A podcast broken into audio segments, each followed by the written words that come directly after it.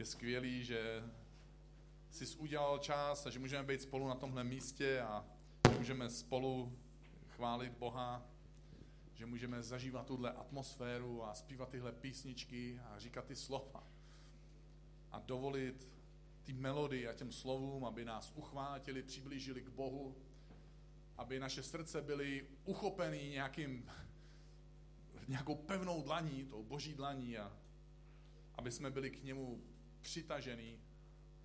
A teďka začínáme sérii kázání, jmenuje se Hashtag Jesus. V ICF Movement je to každý rok, kdy v tomhle období před Velikonocema je série o Ježíši, jenom o Ježíši. A je to taky tohle úžasný období, kdy se blíží Velikonoce a právě proto máme tuhle sérii každý rok. Kdy Ježíš na popeleční středu, což je ta středa, která už byla, jo, případně jsme to prošvili, některý z nás nevadí, prostě střed je hodně, takže Ježíš na popeleční středu přichází do Jeruzaléma, je to jeho poslední životní období, kdy přichází do Jeruzaléma, aby se stal beránkem, který je obětovaný a začíná tímto období Velikonoc. Ale Velikonoce to není prostě vzpomínka na nějakou dávnou událost.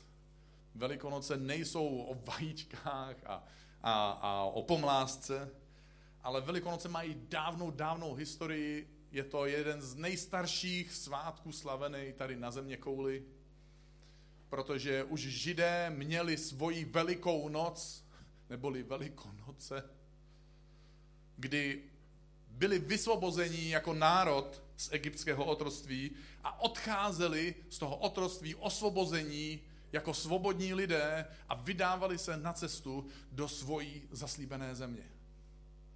Pak přišly ty Ježíšovy velikonoce, kdy došlo k vysvobození lidí z otroctví hříchu a smrti a do nového vztahu s Bohem.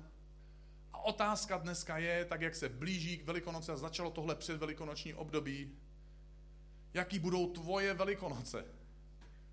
Jestli to bude prostě jenom vzpomínka na jakousi historickou událost, nebo jestli to bude tvoje Veliká noc. Jestli dovolíš, aby Ježíš byl ve tvém životě.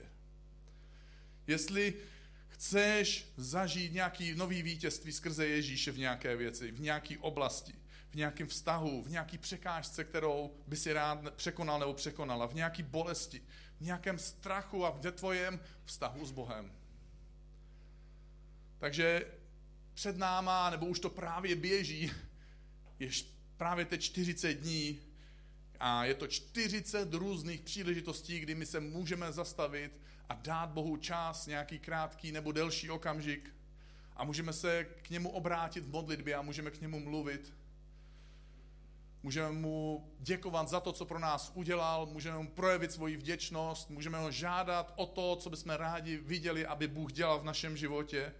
Je to taky příležitost k půstu, k tomu, aby jsme si odřekli něco, co máme rádi, aby jsme získali něco, na čem nám opravdu záleží a aby jsme našli nějaký svůj nový vztah, novou úroveň k Bohu a k lidem. A taky historicky tohle je po poslední 2000 let období největší křesťanské štědrosti, takže hádejte, jestli je to náhoda, že zrovna máme kampaň REACH. Není to náhoda, protože já jsem to takhle naplánoval. A nechal jsem si to schválit a prostě všichni do toho se mnou šli a řekněte pastorovi ne, když řekne, že jsou velikonoce a že budeme dělat to, co křesťani dělali už 2000 let. To se těžko říká, ne? Takže ta čtyřicítka má v historii obrovský a v křesťanství má obrovský význam. 40 dní a 40 nocí byl Mojžíš na hoře Sinaj s Bohem a odnášel si nakonec tu ty slavné kamenné desky s deseti přikázáníma. Byl to první událost, kdy se stáhly data z cloudu sem na zem, uložili se na hard disky, a funguje to do dneška, nezamrzlo to. Wow. Já mám takovou odbočku o tom, jak se hádá Facebook s Googlem, kdo je důležitější. Facebook řekne, já všechny znám, Google říká, já všechny najdu. Pak se ozve internet a říká, no bez mě byste si neštrejchli. Pak se ozve elektrika a říká, tak se všichni uklidníme. 40 dní se Ježíš vzdal jídla, vzdal se pití a byl na poušti. Postil se, zápasil s pokušením, než začal svoji celoživotní tříletou službu. Kvůli třem letem služby Ježíš se postil 40 dní. A křesťané se už od prvopočátku, od popeleční středy, od toho okamžiku příchodu Ježíše do Jeruzaléma až do jeho ukřižování o velikonocích. Po těchto 40 plus dní, protože to není přesně 40 dní, ono to je pár dní navíc, dneska to nebudu vysvětlovat, se křesťané modlili, postili a zvětšovali svoji štědrost.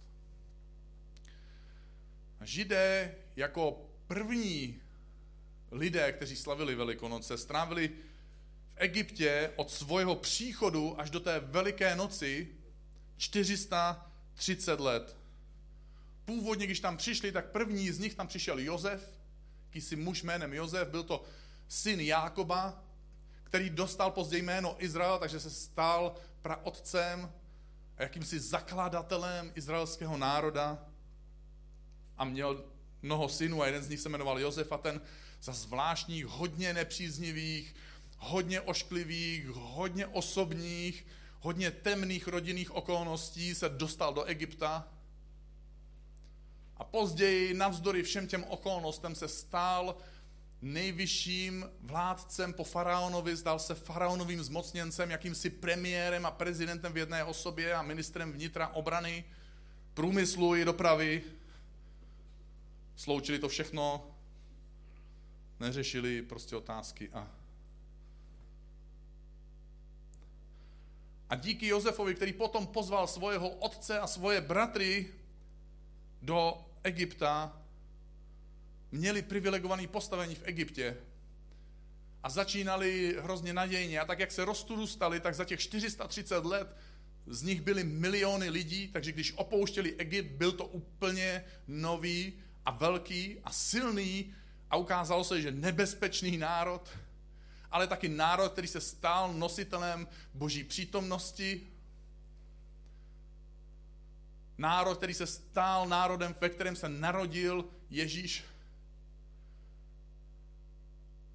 Ale za těch 430 let v Egyptě z těch, z těch um, lidí, kteří měli jakási privilegia díky svému předchůdci Josefovi, tak jak rostl jejich počet a jak vzdálenost období od toho, kdy Josef vládl, se zmenšovala, jejich privilegia zmizely a postupně se staly otrockou silou pro egyptské projekty.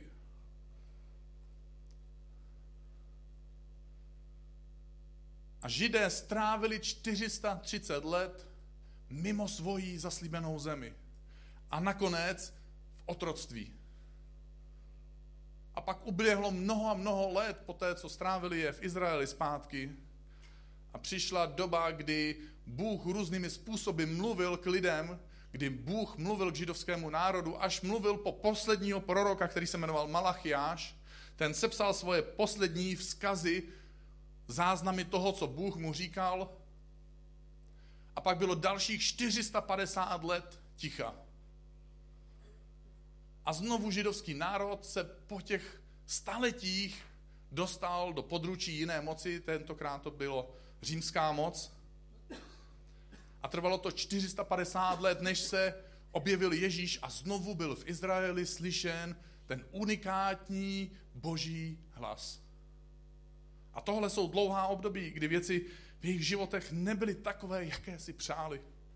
Uvědomovali si, že nežijí v nějakém ideálním světě. Jejich země a jejich národ nebyli v ideálním postavení. Jejich životní okolnosti kvůli tomu nesly vše možné následky tohohle podrobení, otroctví a nesvobody. A lidi volali ze svých srdcích, ze svého zoufalství, ve svých modlitbách volali k Bohu. A doufali, že se něco změní. Ale trvalo to tak dlouho.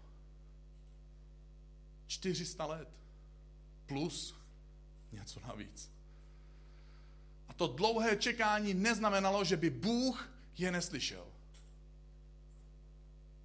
Naopak, v knize Exodus je napsáno, co Bůh říká,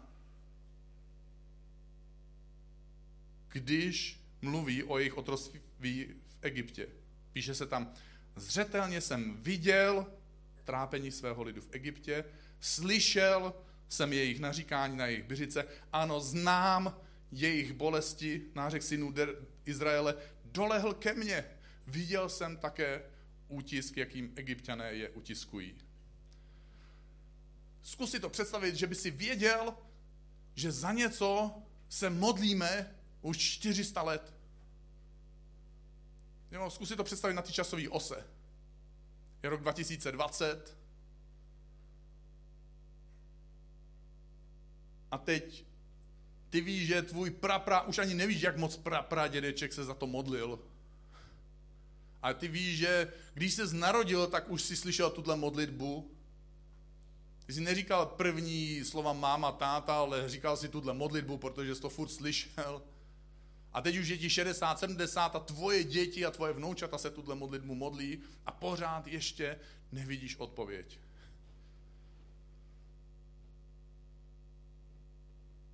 V jakém stavu by asi byla naše víra, kdyby jsme na něco čekali přes 400 let? Možná už by to by nebyla víra, možná už by to byla skomírající naděje. Nebo by to byla rezignovaná naděje.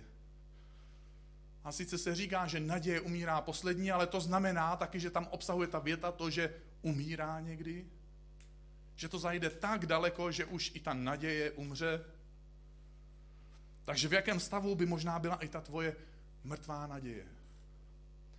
A tohle přesně jsou kulisy, tohle je to pozadí toho velkého příběhu. A každá kniha, každý film má svůj velký začátek.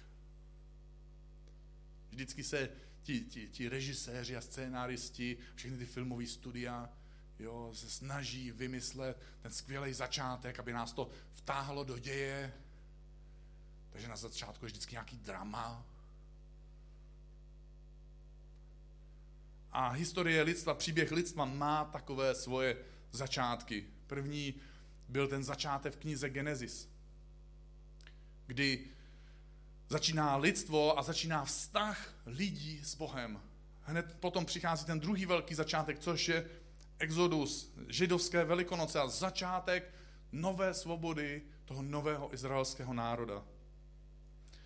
A pak přichází Ježíš a nový zákon nový začátek lidstva a nový začátek vztahu lidí s Bohem, začátek nové svobody v Ježíši. Otázka teda pro mě dneska večer je, co pro tebe budou Velikonoce. Jestli třeba náhodou taky už dlouho na něco nečekáš. Něč, s něčím příliš dlouho bojuješ, něco by si rád změnil, získal, něco, něco, něčeho by se rád zbavil, něco si ztratil a rád bys to zpět. Tohle období před Velikonocem a pro tebe může být těch 40 dní, 40 příležitostí, kdy možná budeš mít okamžiky jako Mojžíš, kdy budeš sám s Bohem a budeš k němu mluvit a Bůh ti dá nějaký vzkaz, který ty si stáhneš z toho jeho cloudu na ten svůj hard disk a změní to tvůj život na následující měsíce, roky a možná na zbytek života. Tohle pro tebe můžou být velikonoce. Nebo možná budeš jako Ježíš a vzdáš se něčeho a budeš bojovat se svýma pokušeníma, aby si získal od Boha něco, co změní tebe a lidi kolem tebe. A v ICF věříme, že pro Boha není nic nemožné, že Bůh je Bůh, že to je podstata Boha, že pro něj nic není nemožné, že to je jedna z jeho charakteristických vlastností. Že Ježíš stále může jednat v tvojem i v mém životě. A že Ježíš je začátkem našich velkých příběhů. Že on si to nemusí vymýšlet pro nějaký film. My jsme součástí toho příběhu. My jsme hlavními hrdiny. My jsme ti superhrdinové.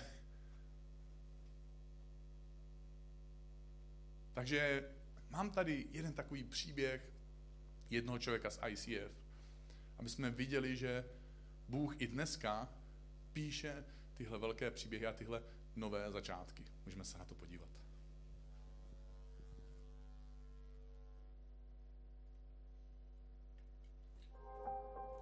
Ich habe keine Party ausgelassen. Als ich mit Anfang 20 die Clubs meiner Stadt unsicher machte, war das noch relativ harmlos. Ich kannte Gott damals schon und wusste auch, wie er redet. Aber ich dachte, dass er es nicht gut findet, wenn man feiert und Alkohol trinkt, und ich begann ihm den Rücken zu kehren. Danach wurde mein Partyleben heftiger. Ich machte ganze Wochenenden durch, flog zu jedem Event, egal ob auf Ibiza oder in Barcelona. Mit der Zeit wurde es immer verruchter.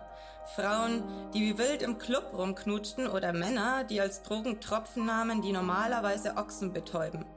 Ich begann zu zweifeln, aber blieb doch weiter ein Teil dieser Welt.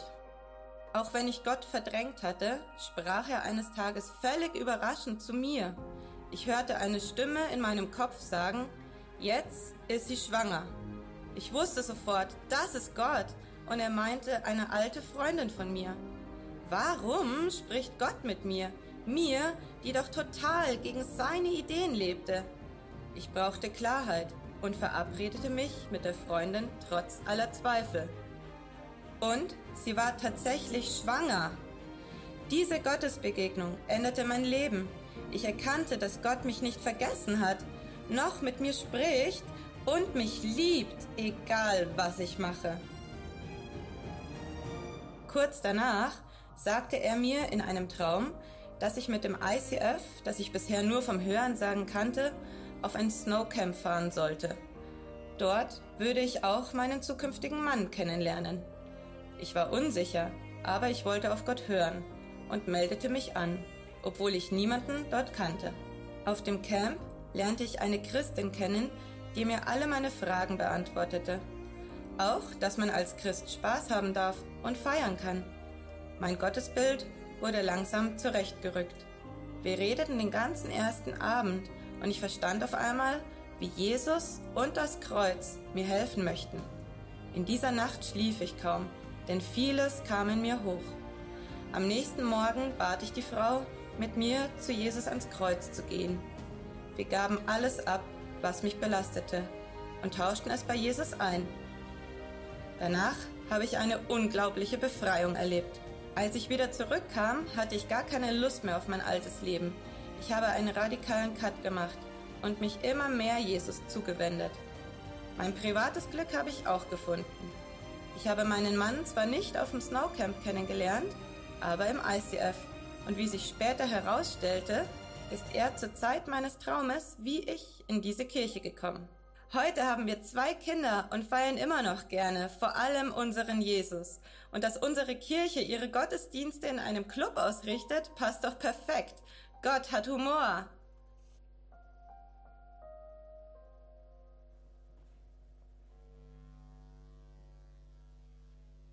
Když se blíží ty Velikonoce, je jedno, jak dlouho si čekal nebo čekala, jak dlouho si bojoval, jak dlouho se snažil, dokonce třeba, jak dlouho to je, co si to už zdal.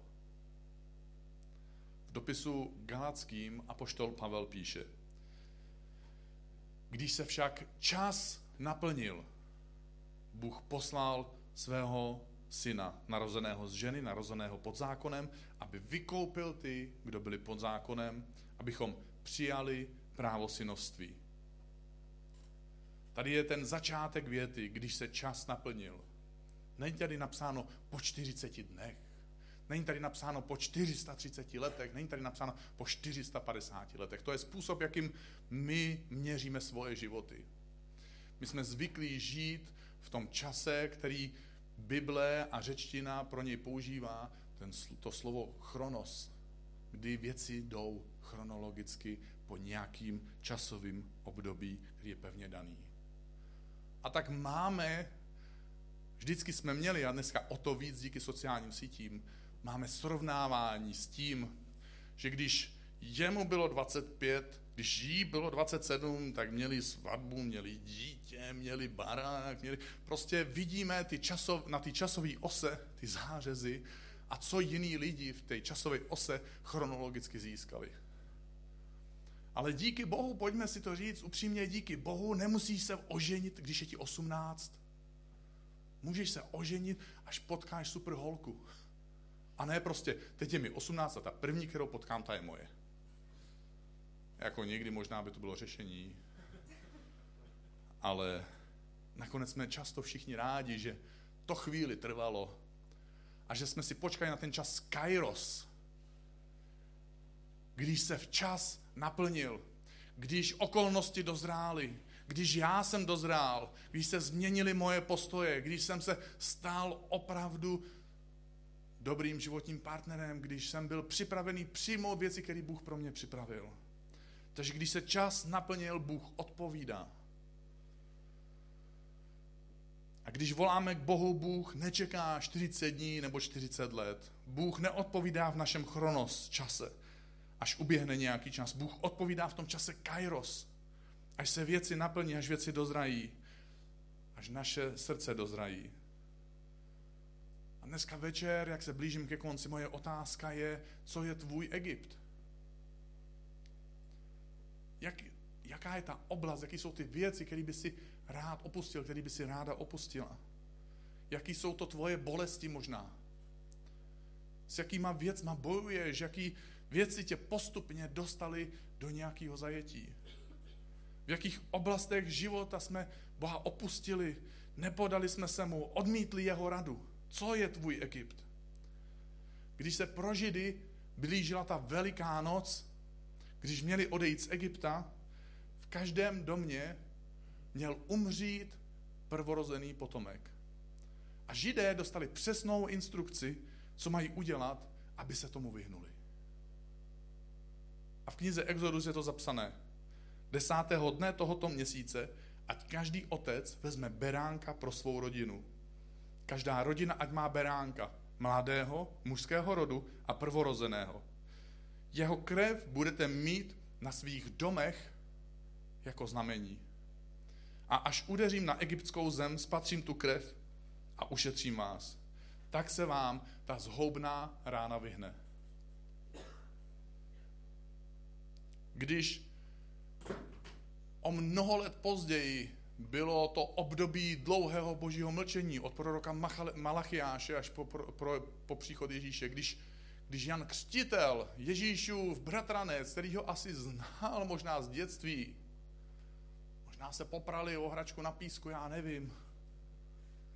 Poušť měli, takže nevím, jestli si dělali bábovky. Nevím, fakt nevím, na to nemám teologické vzdělání. Ale najednou Jan Křtitel vidí Ježíše v dospělosti úplně novýma očima. A ve chvíli, kdy ho uviděl, po 450 letech božího zdánlivého mlčení, jako by Bůh neviděl, jako by Bůh neslyšel, jako by Bůh nic necítil vůči svému lidu. A poštol Jan Křtitel vidí Ježíše a říká, hle, boží beránek, který snímá hříchy světa. My nevíme, co se odehrálo v hlavě tohohle Jana. Honzíka, Honzi, Jendy, Jeníčka. Mařenku neměl. Mařenka byla maminka.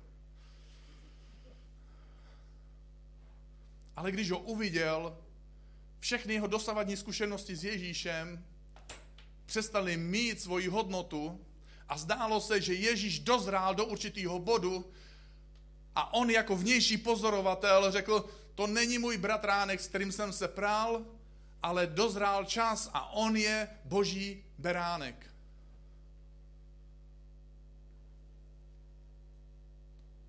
A když potom o pár let později, jenom o, o 30 měsíců později, 30 plus měsíců později, Ježíš přijíždí před těmi velikonocemi na popeleční středu, na oslu do Jeruzaléma a Dav ho vítal.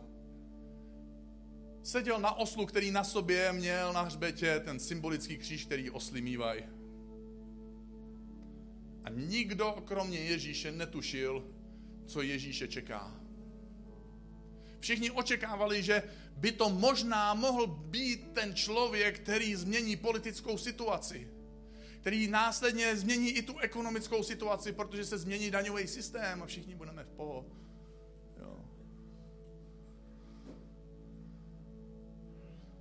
A Ježíš věděl, že přijíždí do Jeruzaléma ne jako vítěz nad římskou nadvládou, ale jako beránek, který bude obětovaný, jeho krev bude prolitá aby přinesl lidem úplně jiné vítězství. Co znamenal boží beránek v Egyptě pro Židy? Kdo měl doma zabitého beránka a svoje dveře označené jeho krví, toho nestihla pohroma, vyšel ven z ostroctví a konečně se mohl vydat na svoji cestu do zaslíbené země. V Jeruzalémě konečně přišel ten konečný beránek. Od toho okamžiku dál už nikdo nemusel žádného beránka obětovat. Protože se obětoval ten ultimátní, konečný beránek. Mladý, mužského pohlaví, bez viny.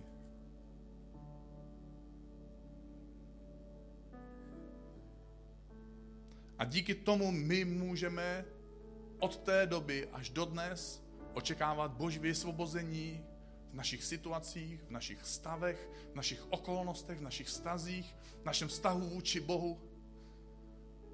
A můžeme reálně zažívat to, co to znamená, když Ježíš říká, Boží království bude mezi vámi.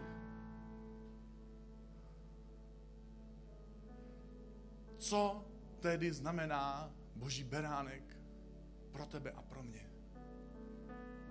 co znamená boží beránek, přítomnost beránka v tvém životě.